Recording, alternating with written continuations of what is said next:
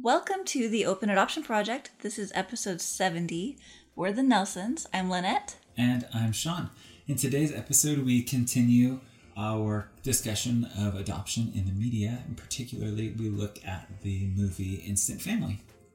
And leading this discussion, we have Alisha and Shane back on the podcast. They were in a previous episode talking about their experience as foster parents, and now they're leading a discussion about the themes in the movie Instant Family and answering questions from listeners regarding what foster care looks like and what some of those realities and expectations are.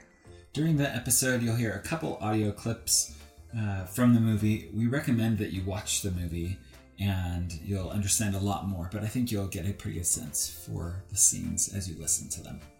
Yeah, so we think it's a really helpful episode. It's an interesting discussion for sure. Something I thought was kind of funny was that one of my very favorite people that we follow on Instagram is a foster parent named Laura, and she's at foster.parenting. And she posted, I think it was the day after we had our discussion, where she just talked about how she personally really doesn't like this movie and doesn't feel like she connects well with it. Whereas I've also talked to many other foster parents who feel like it really just feels so true to life and true to their experiences. So, of course, there's going to be a lot of different experiences, a lot of different opinions on this movie. So, this is only a snippet of some opinions, but we hope it's really helpful for you and enjoyable to listen to. All right, well, we'll jump to that conversation now. We're going to get started.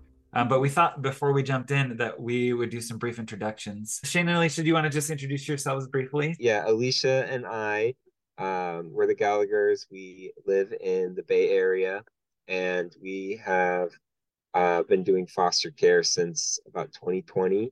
I'm I'm an engineer here in uh, the Bay Area, but yeah, that's that's the really short version. Alisha is going to talk a little bit more about uh, our fostering situation. Yeah, I'm Alisha. Uh, we have three kids with us right now. Um, two of them we had fostered the, uh, the, with our first placement the first time, um, and then they recently came back into care with their younger sister, and we had a chance to welcome them back into our home.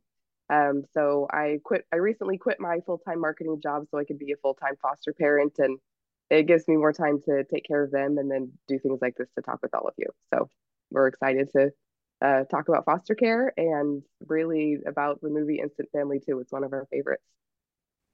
Um, thank you guys so much. Something I really love about when you two talk about foster care is that you're so compassionate toward the biological parents and the challenging situations that they're in. And I love that you have set this amazing example of having it's not an open adoption i know but like these really trusting open relationships. I, i'm not sure what the best vernacular is for it but i really admire that and love it.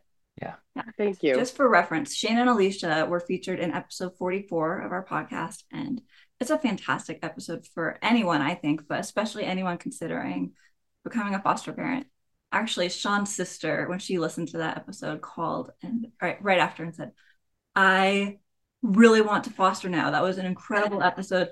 Just really struck this amazing balance for her of being real and genuine, but also really pulling at her heart and saying, Hey, how can I help these kids too? And yeah, yeah. she told me, she's like, I got home and I told my husband, we're going to be foster parents. And his first reaction was like, what? like, where does, where is this coming from? But yeah, w- what you shared with us in that episode was really impactful. In fact, Lynette and I have been looking into potentially fostering in the future as well, um, largely because of some of the experiences that we've had in conversing with Shannon and Alisha. So, yes, absolutely. Uh, also, just always something to keep in mind when we're talking about foster care. Uh, reunification is the goal in foster care, right? It doesn't always happen. There's definitely situations where foster to adopt is the better option, but reunification is the goal. And so just remembering that frame of reference for our discussion because it is different from other areas of the adoption community. Yeah, we talk a lot about adoption, and while some foster situations do lead to adoption, it's not, it's not the purpose the, yeah. and the and the overall goal. Uh, so that does differ a little bit from a lot of the conversation we normally have on the podcast, but there's a lot that carries over and that uh, that we can benefit from as we learn. Yeah. All right. So we're going to really hand the reins over to Shane and Alicia, but we're going to show four different clips from the movie throughout our discussion and talk about a few questions that have been submitted by our listeners. And Shannon and Alisha will just share some of their perspectives and experiences as well. And feel free, as we said, please feel free to share and comment in the chat or raise your hand. Would love to have more of a dialogue. Okay. So I'm not sure, Shane and Alisha, if, if you want to watch the clip first, if you want to lead discussion first. So we'll just turn it to you and we'll kind of follow your lead. Okay, sounds good. I guess first off, Tori and Allie, have you seen Instant Family before? Have you watched the movie? Okay, okay, that's just good to know um, based on like how much detail we should go into.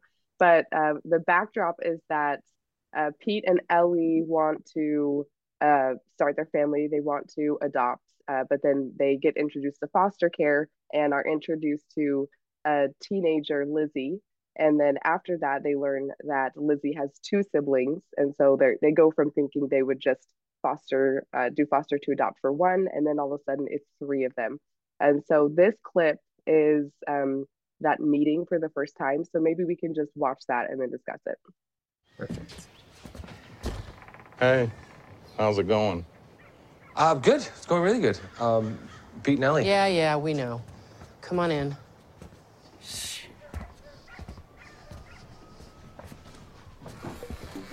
Good luck with that one. She thinks she's better than everybody. Yeah. The other two is around out back. We'll be in the shop. Hey. Hi. Hey, Lizzie? um, How are Mr. you? and Mrs. Wagner. Oh, Mrs. Ellie, Wagner. Ellie and uh, Pete. You Yes. don't have to call us the Wagners. Just call us Ellie and Pete. Good to. Um, sorry about them. Oh, please. They're, they're Oh, it just seemed a little. like brother and sister. Pipe down with that crap. We are not friggin' related. Freaking related. I'm really gonna miss them. That is, if you. No, no, no, no, no, please. not Oh, at my all. I- goodness. you made such a We're good impression on so us when we met you. We back wanted to kind of get to know you a little bit Yes, more, meet your brother and sister. sister. Yeah, they're actually like right outside if you guys want to follow Yes. me. Yeah. Yes. Okay. Juan, Lita, I want you guys to meet Pete and Ellie. Hi. Hey guys. Are we gonna go stay at your house now? Um, Well, you know what? We we met your sister, and she's so awesome. Yeah, she's really and really she was telling us about you guys. Want to play restaurant with me? Yeah, I would love to. Where's your restaurant? Right over there. Great. And what's your doll's name? Her name is Potato Chips. Oh, I love potato chips. Potato chips are my favorite. Oh, nice one. Can we be the Clippers? oh, I'm more of a Lakers fan. Oh, well, sorry. No, no, you don't have to say sorry. It's okay. Um, we could be the Clippers, all right? Well, okay. I'm gonna shoot. You crash the boards, okay? Okay, sure. Oh no! Oh, Shoot. You did it on purpose. What? You hit me because I like the Clippers. buddy, I think the Clippers are awesome. I love the Clippers. Yeah. Are you kidding me? So smart to get rid of Blake Griffin. I We're mean, that was a great trade we're for them. obsessed with the Clippers. I can't get enough of them. They're they're amazing. Okay. Um. Uh, can we play hide and seek? Are you sure you lost a lot of blood? I love hide and seek. Okay, but just us, no girls. Oh. Sure. It's not that progressive, but no problem. Should we, Lita? Should we go play restaurants? Yeah. Uh, you're it. I'll hide. You count. Okay. Okay, you sure you're okay? Yeah. Go. Come on. Count. right, buddy. Count to twenty. You better not embarrass me at the restaurant. Potato chips is being bad today. Bad girl. Bad, bad, bad. Don't talk back, you little beaner. Oh. Ah. I don't think You know a- what? She picks up that stuff off the TV. Yeah. Oh, don't give me the look. Oh, let's not call her bad names like that. Don't tell me how to treat my kid. You think you're better than me, huh? you guys kind of got the gist of it that um, they show up the the kids had been living at a previous um, foster home and then they're meeting them for the first time and then juan gets hit in the nose with a basketball he starts bleeding it's just a lot of tension that i actually think is accurate based on our experience so far that um, you know with us with our experience, we weren't necessarily going into it thinking adoption. The kids were in an emergency situation and came to live with us. But there still is at the beginning when they show up a little bit of hesitancy and, um, you know, trying to figure out like, are do, do you feel safe with me? What are things that I can do to help you feel comfortable? It's unfamiliar, a little bit awkward, and they're really careful to not overpromise when they said, "Are we going to come live with you now?" They're they're backpedaling a little bit, trying to set expectations because if it does get uncomfortable, they don't want the kids to um, be heartbroken. They're trying to set that expectation at the beginning. So it is um, it it feels a little bit like you're babysitting for a little while until you really get those relationships established going to that the question of what do you call people in foster care and how do you figure that out? Um we haven't totally figured that out our, ourselves. Like there there is a lot of that back and forth at the beginning. Um i know you know after our first placement um we had a few short-term placements and um like uh, respite where we were just you know helping another foster parent out for a weekend. And we thought okay let's try just having them call us uh mrs and miss and mr gallagher mr and mrs uh, you know miss miss alisha mr shane. Um and yeah it i don't know. It i think it's kind of up to everybody like the culture you want to have in your home. I i don't know if i felt a preference one or another.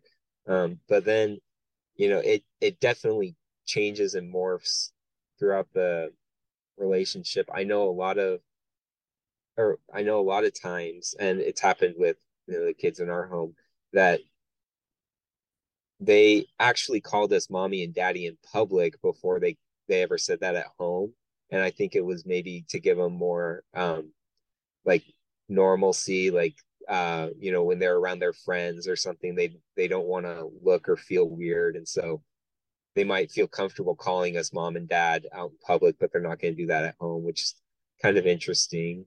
One follow up question, and I imagine you've had some connections with other foster parents. Um, so you shared a little bit about your personal experience um, about how you call people or what you call people. Any other things that you've heard of from other foster parents as far as like maybe pro tips or things to avoid? I think that the biggest piece of advice that we hear is to see what the child is comfortable with. You can introduce yourself uh, by your first name if you're okay with them calling you by their first name. I know that in some communities, um, it's a sign of respect to an adult to say Mr. or Miss.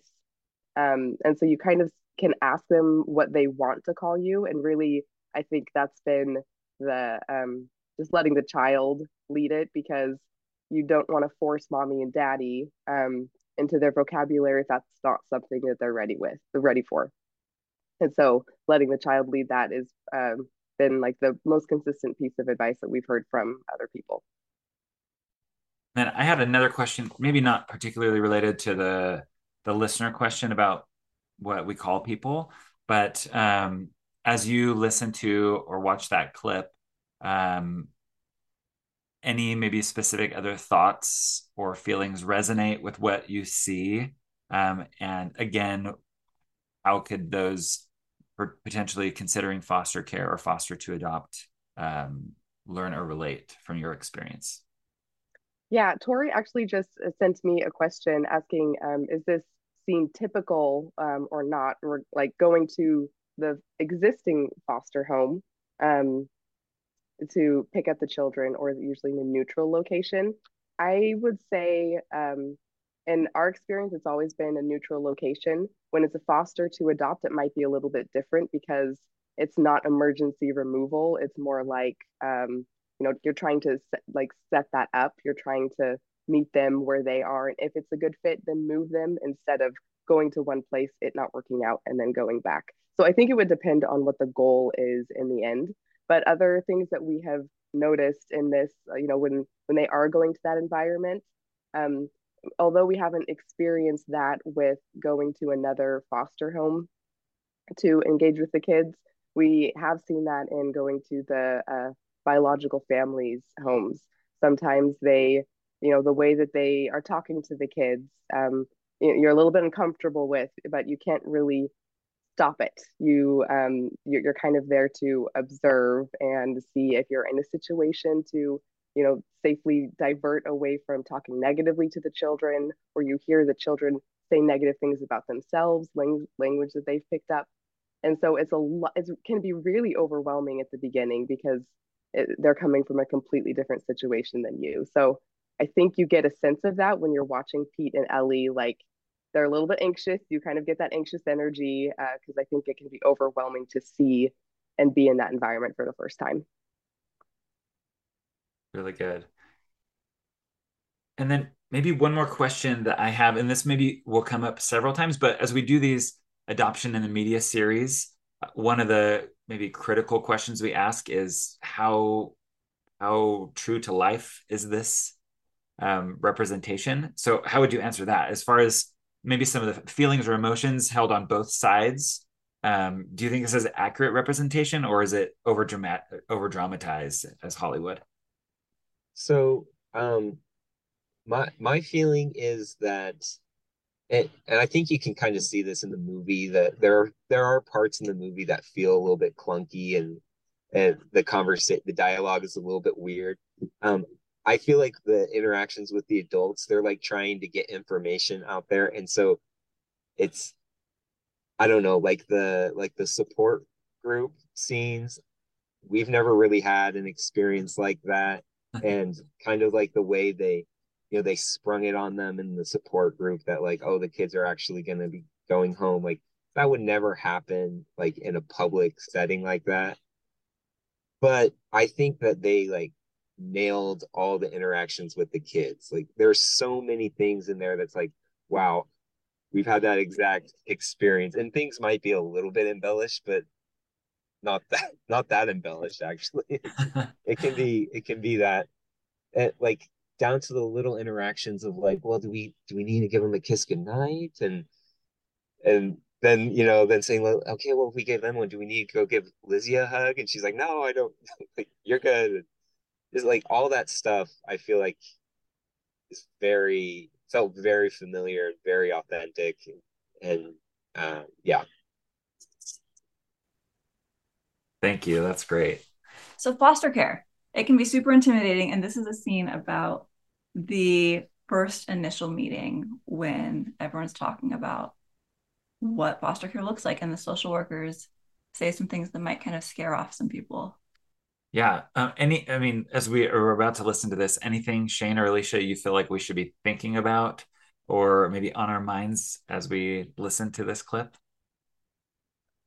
i would just look at the different uh, parties that are in this scene and the way that they are reacting, whether spoken or not. Okay, great. It is not going to be easy, folks. These kids will test your will, put a strain on your relationship, and push buttons you didn't even know you had. Now, I can tell by looking at you that not all y'all are to make it. I actually think this group has got the grit to face some unpleasant. Uh, so you, you guys heading out? Okay, well, thank you. Bye bye. All right, that one's on me. It absolutely is. And you know what? We've gone over this before. So we had someone ask, did you experience a honeymoon period after foster kids came into your home? And then coming out of that honeymoon period, it's super hard in the movie. Was it like that for you? Any advice for getting through that? I would say we absolutely did. Um, the first time around, um, I remember the first few days, it, it was a pretty short period, but the first few days, everything just seemed fun and happy and they were very well behaved.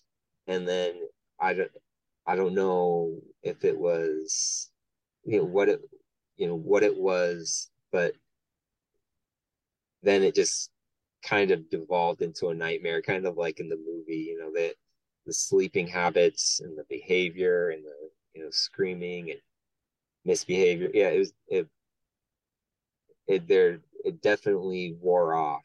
Um, and then it gets better um, and then this with you know i think our situation is pretty unique that they went home for a year and now that they're they're back with us again um, and it definitely has not been as extreme but i think we definitely went through the same um, motions where the the first few weeks you know was fun that they were they were excited to be back with, you know, Shayna and Alisha. And um, I think when it set in that, oh, we're not going home right away, we definitely saw you know regression in their in their behavior and everything but um they also got through that stage a lot faster too than last time so um, yeah def there's definitely a honeymoon period. And really i think the the best way that we've seen to um get through those those hard times is to be consistent as a parent. Have those routines and do what you say you're going to do whether it's you promise a reward follow through on that. Or if you say that there are consequences to a certain action follow through on that. Because i think especially when the kids don't know you they have no reason to trust a stranger. They're in a house i mean i think of the times that i would go over to a friend's house just for the night. And even that after a little while you kind of just want to get back home because you know where your toys are you know what the routine is.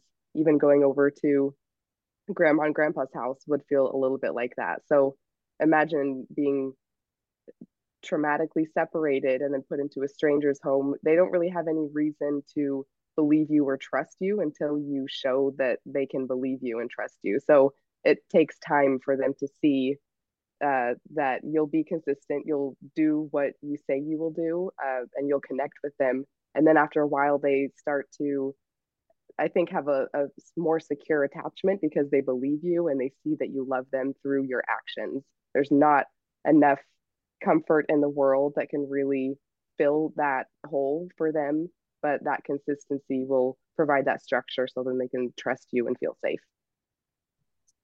And the other advice that I feel like I'll probably end up giving a dozen times throughout this is that you have to lower your expectations.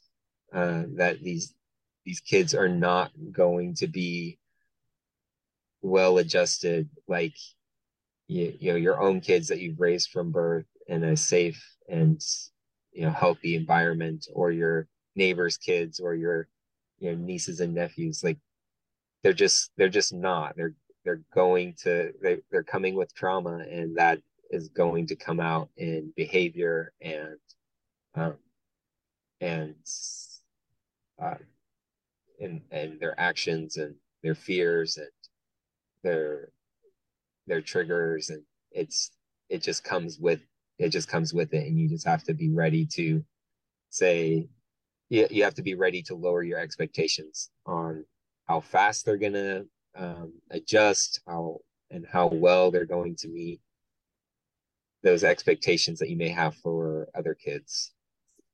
And yeah. when Shane says that he uh, gives that advice a lot, he, he gives that advice to me a lot.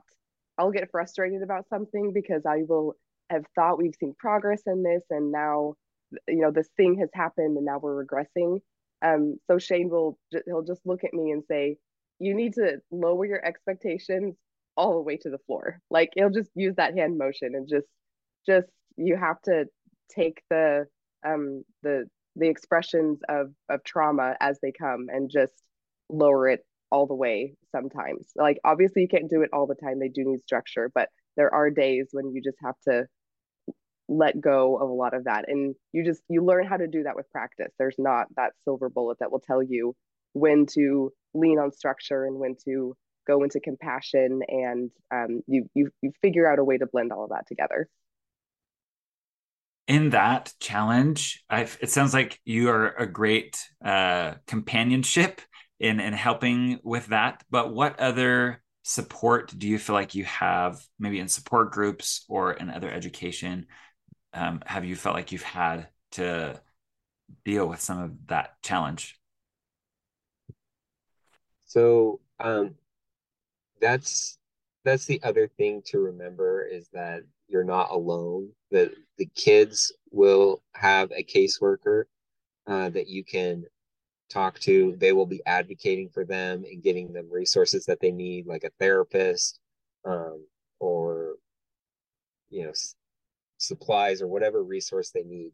Um, and then you, as a foster parent, will also have a caseworker um, who's advocating for you.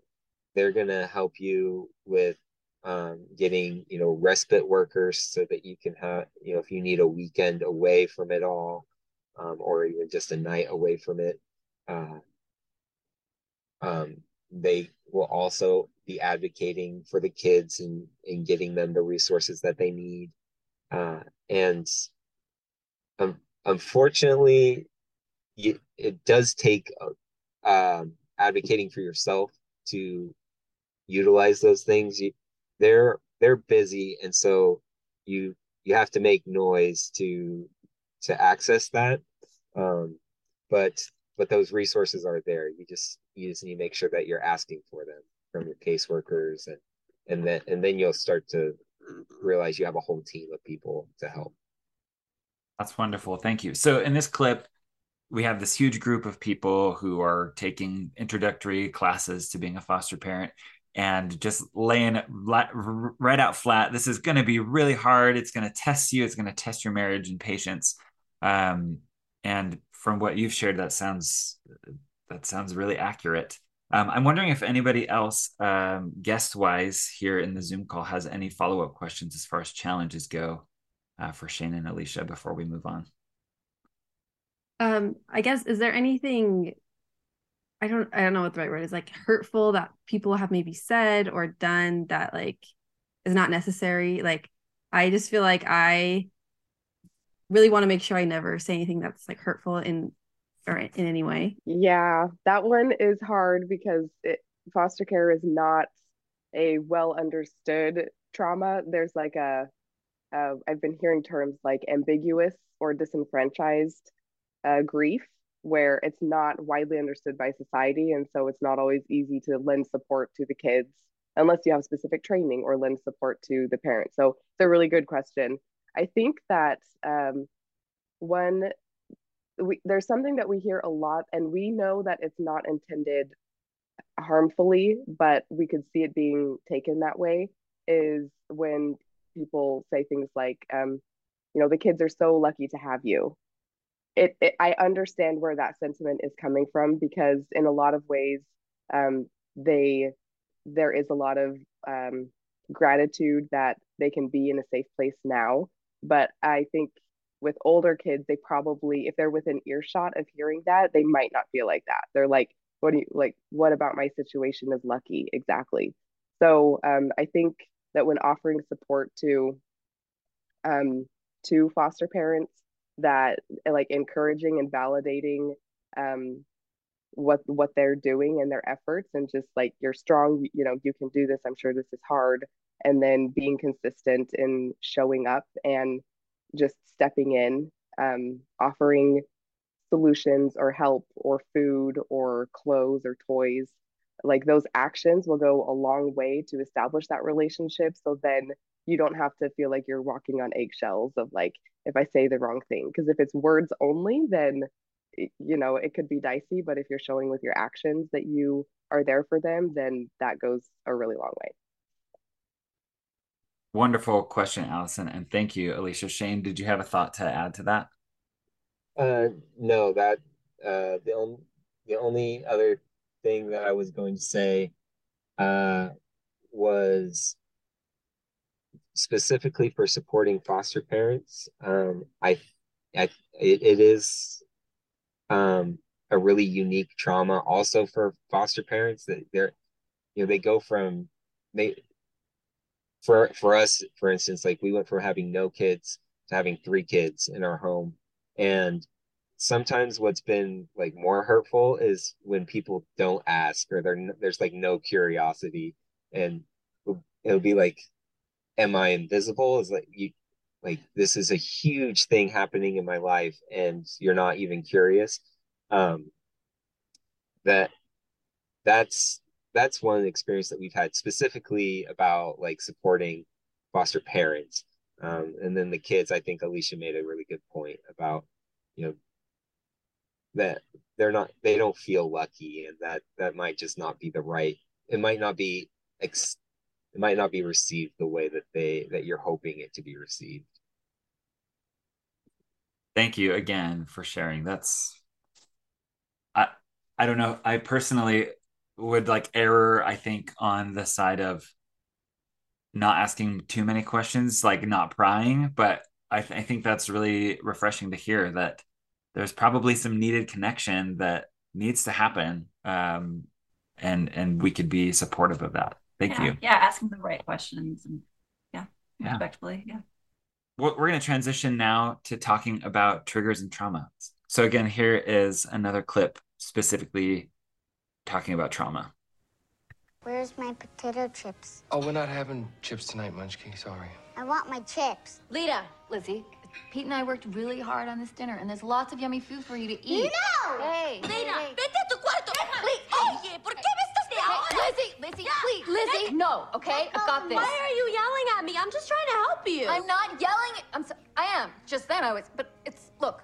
Lita, don't do what Lizzie just said. What would you say? Cuatro. Go to your bedroom. No, Say, go quattro to the bedroom, go to the means bathroom, quart, go- like quart of milk, right? She said you you're not gonna have Yeah. potato chips, but you will drink that milk. In in any case, we have this. It's fine. Okay, fine.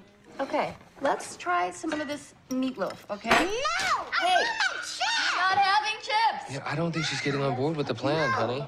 I don't want this! You sure you don't want to just give her some chips? No, we're not giving her chips. We're just gonna eat. Lita, stay right there. Oh, oh, I'm sorry. I'm so sorry. No, no, it's okay. Don't cry. Relax. Watch your feet, okay? Brace me. I didn't mean to. I'm so careful, sorry. okay? Hey, you give those to me. Give me. Calm down. Don't cry. I'll get it. Just stay there, Mom. These are really, really good potatoes. Oh, ah, God. Oh my God, you okay? God. Hold on. Oh. Lita, duck. What are you doing? What? I'm trying to put it out. With ketchup? Put it out. stop it Lita? Wait, wait, whoa, whoa. What's that noise? Why is she growling? That wasn't in the classes. I got nothing for that. She's got a knife. It's just a SpongeBob It's knife. still a knife. Just put the knife down, honey. Look, kid, just put down the weapon, okay? You guys want me to deal with this, or do you still got it? Yeah, do you want to let her jump in here now, please? Okay, okay, fine, fine. Mira, ve a bañarte y de ahí vas a tu cuarto y vas a dormir. ¿ya? Gracias. No, you gotta learn some Spanish. Why would you give a kid milk in a glass cup? I'm sorry, I didn't. Why did she do that? I hate her. All right, so we got a few questions from listeners that related to that clip. Uh, one of them was, How do you know if a foster situation is something you can handle, especially with addiction, abuse, and other things I haven't experienced personally? So, in that scene, it's kind of wild. So, yeah, I thought, How do you know if you can handle something before you're there? Yeah, and it was this really entertaining to just listen to it actually because I think that any parent can relate to what that sounds like. You know, maybe last night at dinner was like that. Uh, honestly, I think that's very relatable on any level. And then you add in that the parents are and the kids are still kind of strangers to each other. And the you probably heard the fight over the potato chips, which if you remember from the earlier clip, the uh, the little girl named her doll potato chip and just mentions offhand i really like potato chips. And then later it turns into this huge thing where she's not getting her potato chips. She likes them she's not getting them and has this huge tantrum. So i think it's a really um, really well done example of at the beginning you're just getting to know each other and you don't know what's going to be a trigger and what's not going to be a trigger. Maybe another kid is going to be you know the the the doll like you you can't bring the doll somewhere and that would be their trigger this little girl it was the potato chips. So i think there are a lot of things that um, that can happen that you can't anticipate and so i think it's good to remember that you are never left on your own. Um, you always have a social worker that you can call. You can always advocate for um, if something doesn't feel normal to speak up and ask for help and so sometimes that could be with a social worker or other times that might be with the community that you're building of friends and family and other foster parents that can support you through it. Um, i think there's a lot of a lot to be said about trusting that you can problem solve and and do the best that you can. There's not always that one thing that's going to make it better. Um, but if you can like trust your future self to take it as it comes, just like you've done with other things in your life or with your current kids. Um, like if you have kids already, then you I you can um, you can know when something is feeling right or when something's feeling uncomfortable and you need to speak up about it. Have you personally had experiences like what we just listened to? Yeah. we I feel like we've there's been times when we definitely hit our limit and like we're screaming, they're screaming, and it's just like crazy. Um I the the thing with the potato chips, one of the it's subtle later on the movie. I think it's really easy to miss because I think at another dinner scene, they're eating spaghetti or something, and they have potato chips on top of the spaghetti for. So it's like they compromise. Um, and uh, like the I I think it was in another question um, about like feeling like you're co-parenting with the bio family and the government and stuff.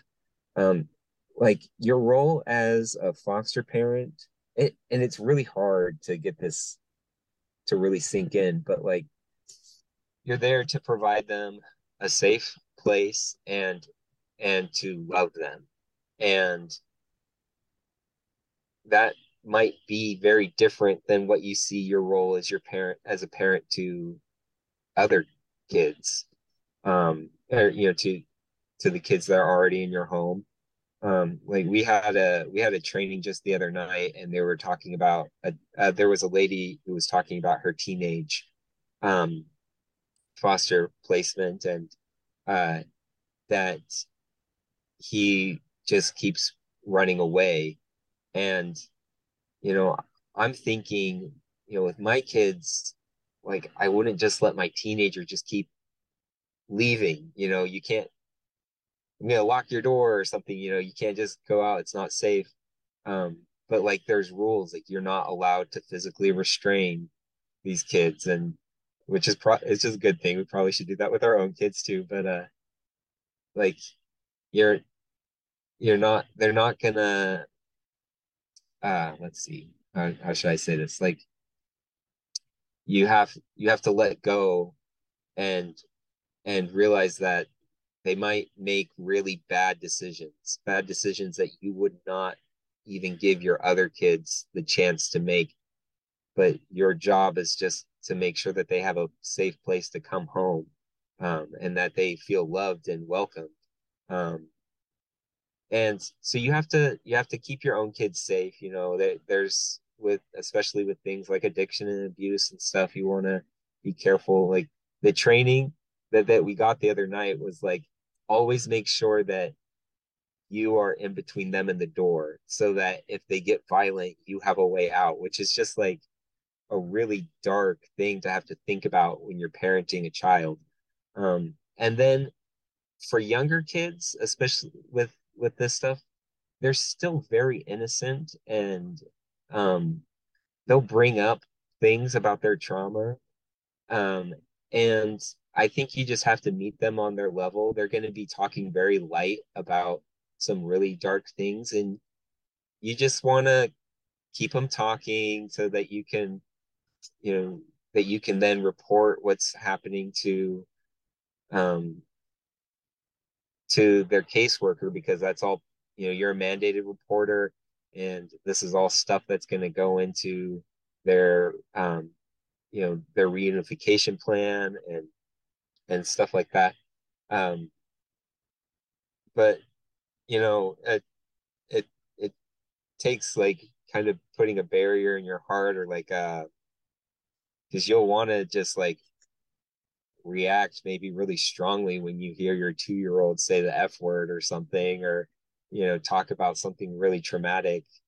Um, but you just have to kind of say, okay, like this is where we are. And, um, and again, like lowering your expectations for, for how a child is supposed to act or what they're supposed to say.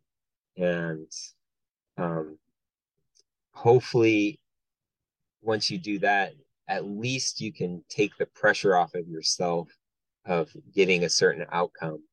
Um you know there's still i i on i i realize that there's still that stress of safety or um, feeling overwhelmed and stuff and that that's part of it that you can't um, avoid that.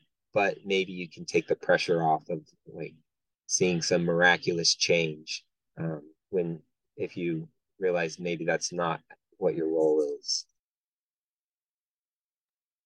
Great.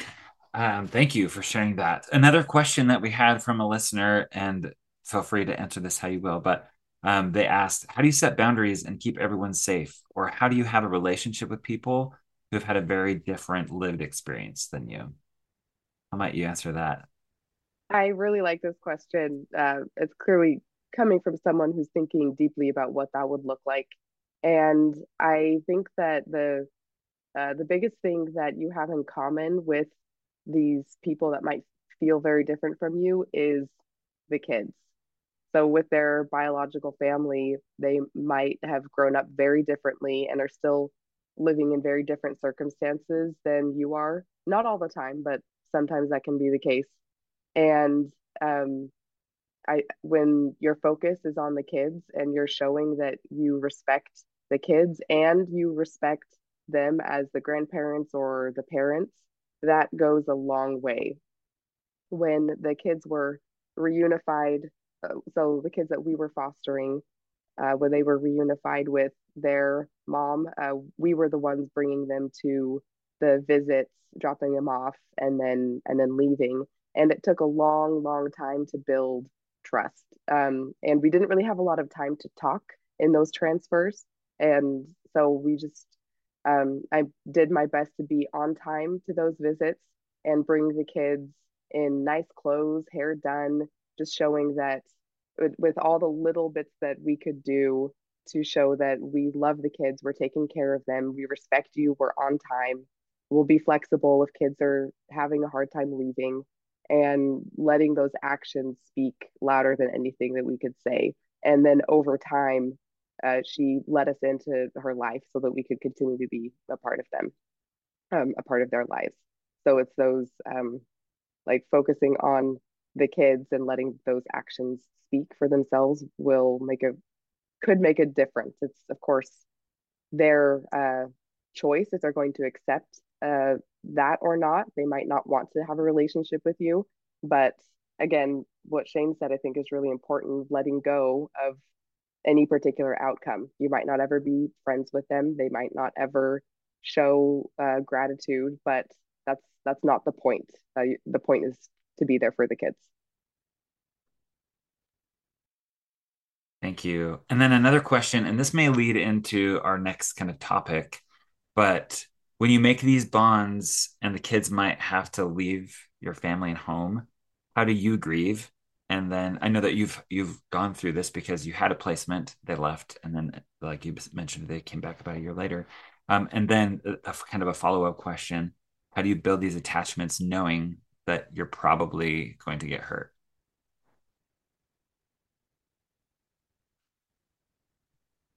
I, I feel like Alisha and I neither one want to answer the question because I don't know if we're super good at it. Um, it is it is really hard I, I guess reiterating what Alisha just said that, um, you know, that like really divorcing the outcome from what you're doing um, is really important and and um, like that you're not you're not be, if becoming a foster parent the goal can be doing foster to adopt um, but recognizing and understanding that that is not a guarantee um, and that the goal of foster care is reunification and um, and you're you're not doing it for you. This is it it does have to be a 100% selfless act um, not to pat my own back because there's you still have a heart and you're still gonna have to deal with it. And the I would say the thing that we tried to do when um when the kids went home because it was a lot and we were feeling it and um it was it was especially hard for Alisha because um she was based she was full-time mom and then the kids went home and now what am I doing with her? There for me I still had I still got to go to my job for eight hours a day. Um you know I didn't have that same disruption when they went home. And um so I the what we came up with then is we need to figure we need to structure our lives in such a way that foster kids are coming in and out of our home in and out of our lives and we're not completely morphing our lives around foster care so that you know there's some sort of uh, flow from before during and after foster care.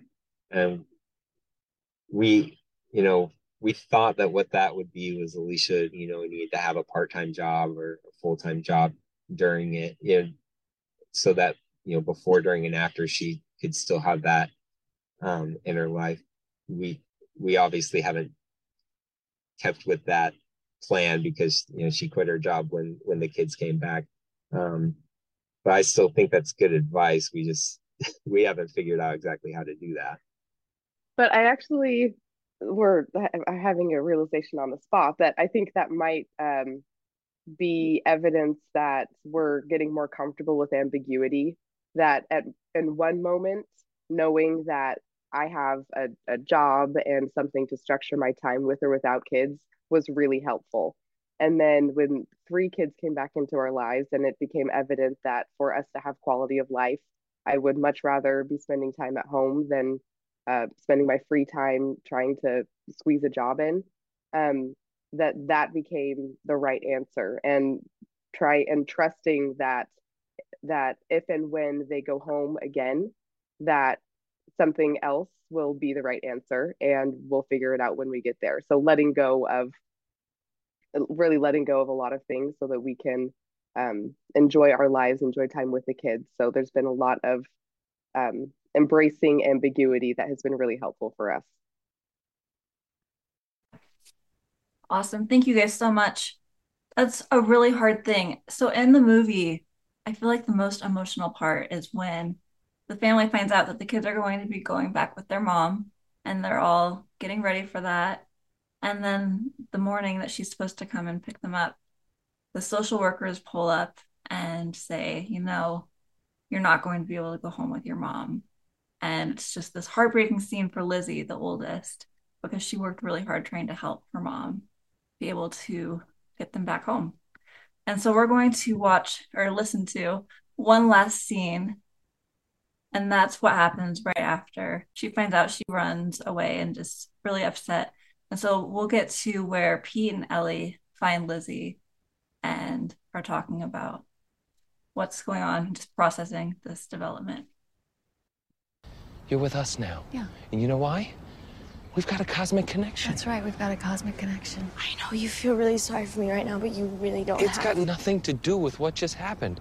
Where's the court statement Ellie gave you?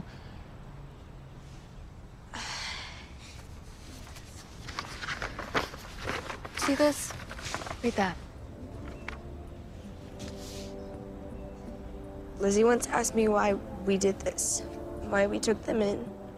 We couldn't give her an answer at the time.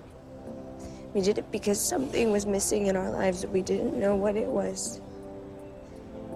It was Juan, Lita, and Lizzie. You see? You were what was missing, Lizzie. But now you're here and you are stuck with us. That's right. All right, we're gonna be at every soccer game. Mm-hmm. We're gonna be all over your ass about your grades. Yeah.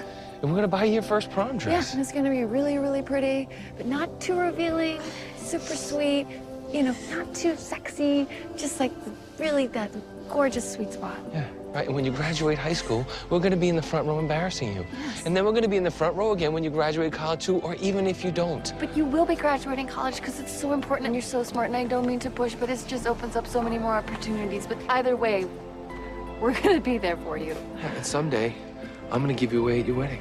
Right, even if I think the guy's a pissant and he's not good enough for my little girl. That's right. Someday in the future. Someday in the way, way, way off, deep, deep, deep, distant future. Lizzie, can we go home now?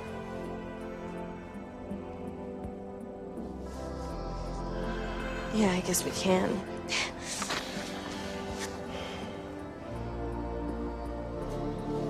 I know you don't like this, but you're gonna have to get used to it once in a while, okay?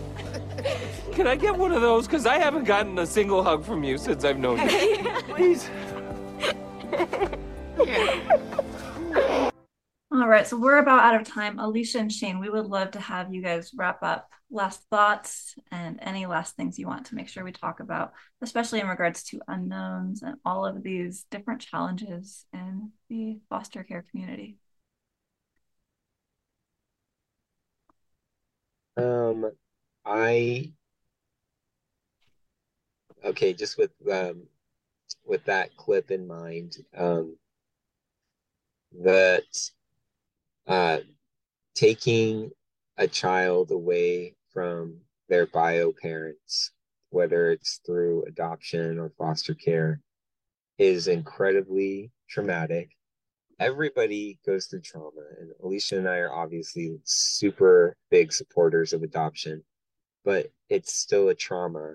Um, and um, you know, at the end of the movie, you see you know it's this big happy ending in the courtroom and everybody's smiling and there's happy music but there's somebody there who there's somebody who's not in that picture um and that's and it's really tragic um that you know these kids had to be separated from uh from the, their bio mom. And you know i guess if somebody was really brave they could do like a mere uh movie of showing Carlita's experience through throughout this whole thing, um, uh, because it it really is tragic and traumatic, and um, so you just have to.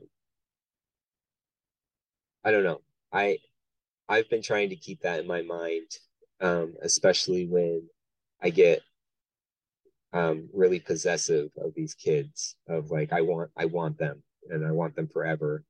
Um, and I don't want them to go back to like to remember that. Um, and that uh, you know, we you know, just like if somebody, you know, gets a you know, has to get an amputation, you don't make that decision lightly, but it might be the best decision for them and they can live a happy, full life afterwards. But it's it's a huge weighty thing to to think about. And so i guess that's kind of the sobering thought that i want to like leave you know with the with the emotional happy moment of everybody hugging and and and feeling you know that connection. So in foster care it is encouraged to for the kids to have a relationship with their bio family as long as it's safe. They will be um, a visit schedule will be established where it is supervised between the caseworker and the bio parent and the child. So you would bring the the children to the visit. Caseworker would supervise, make notes of how things are going, and then the parent also has to meet other requirements to get to have that right to have their kids back in their home safely. And that could be anything from um, from therapy to rehab to parenting classes it could be any number of things. So, yes, since reunification is typically the goal, uh, so that bio families can get their lives back together, back in order, then that is definitely encouraged. And in case you were asking about after an adoption, I I think it would be the same as any open adoption that you know it's up to the adopted parents um, on you know their level, what they're comfortable with um, with relationship with the bio family. Yeah, that's a that's a great point. Shannon and Alisha, as we as we finish, um, again, the whole impetus of this chat was about this movie. Um, so recommend, don't recommend. Uh, what, yeah, what are your kind of final thoughts on on that? Yeah, definitely recommend it. We it's one of our favorites that we come back to because it's so accurate. Uh, obviously, it's dramatized, but just the emotion of it is very accurate. The roller coaster is accurate. And it's impressive that they put together this movie on such a serious topic, but they do it in a really humorous way without uh, without anything offensive in it. Um, I haven't found anything that's you know they to- they do not understand foster parents or the kids in foster care. So it's um, lots of dark humor, lots of conversations that we have had jokingly, um, and we just we recommend it to anybody who's like, you know, what's foster care like? We say just watch Instant Family because start there. You'll probably like it. We can talk more about it, but it's a really good starting point to um, understand what it's like. Yep, the same. There, there's obvious, you know, there's obviously, you know, storytelling elements. You know, they wanted a happy ending, and um, and they, they're they did a lot of things that made sense for storytelling that maybe weren't too realistic. I don't know how easy it would be to keep your kids like if you got arrested. I don't know. Um, but you know, so there was a lot of dramatization, but the feeling and the tone of the movie, they nailed it. So it is it's a good movie. Thank you guys so very much. We really appreciate you talking and sharing your experiences with us. And again, I I personally I think this movie is well done too. And I don't really have experience in the foster care world, but I did feel so heartbroken about the portrayal of the biological mother and just the way that things came about. I remember watching it the first time and thinking, man, I wish there was some way that they could keep like ensure maybe in the show in the movie at least ensure that the kids are still going to have her in their lives and find some kind of way to make this a more positive experience ultimately for everybody having those pieces. So yeah and I, uh, I just love yeah that you guys advocate for that so much. Yeah and um right as advocates for open adoption too that was a, a, downplayed part of like the role that a mom you know the bio mom would have in this in this situation and like shane said we want to see you know some other movie or other portrayals from her perspective because often it's not so clear cut of what should Yeah. happen Yeah. um and there can be a lot of compassion and but just even when they see her they're like she you know she looks so normal. I don't know what it's expecting. Even that alone i think did a good job of subverting expectations because there is a very outdated view of the kids that come into foster care and the situation that their parents are in. Um, there is there's a stereotype and it's not it's not accurate. It can be for lots of different reasons. So um, so we want we want more of these stories to round out the conversation. That's awesome. Thank you. I agree just along with that, you know, you think about how traumatic this is for the kids to have to get pulled from their home, um, and how bad uh, things have to be to justify that, and then how hard of a time they're going to have dealing with that trauma. Um, on the flip side, you think about okay, if if we're just looking at the bio mom, um, you know, we want her to be happy and successful as well. And taking her kids away is incredibly traumatic. And it, in the short term, will probably make things worse for her. You know, there's going to be deep, deep depression and the maybe the little bit of accountability that she was feeling because, oh, I need to keep things together because of my kids. And now they're out of the picture. Um, you know, there's just like, you have to think like, okay, how bad does it have to be for me to to do this to enact this trauma on her so that she can uh so that she can get better too? And so uh yeah it's uh yeah it's it's it's it's really hard. It's just hard. So hard. I really appreciate this full picture view that you guys are painting though Yeah. Well, Shannon and Alisha, thank you so much. Allison, Jessica, Tori, thank you for joining us and ans- asking some questions. Thank you so much. We really, really appreciate you. We're we're glad that we could watch this movie and that that it's a a pretty accurate portrayal of uh, what foster care might might be like. So thank you all so so much. Thank you. Thanks, everyone.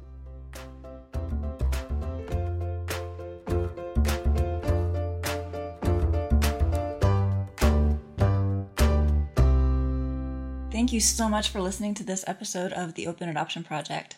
Yeah, well, that wraps up this episode. We're so grateful to Shane and Alisha and to those that joined live on the Zoom chat for the conversation we were able to have today on the movie Instant Family.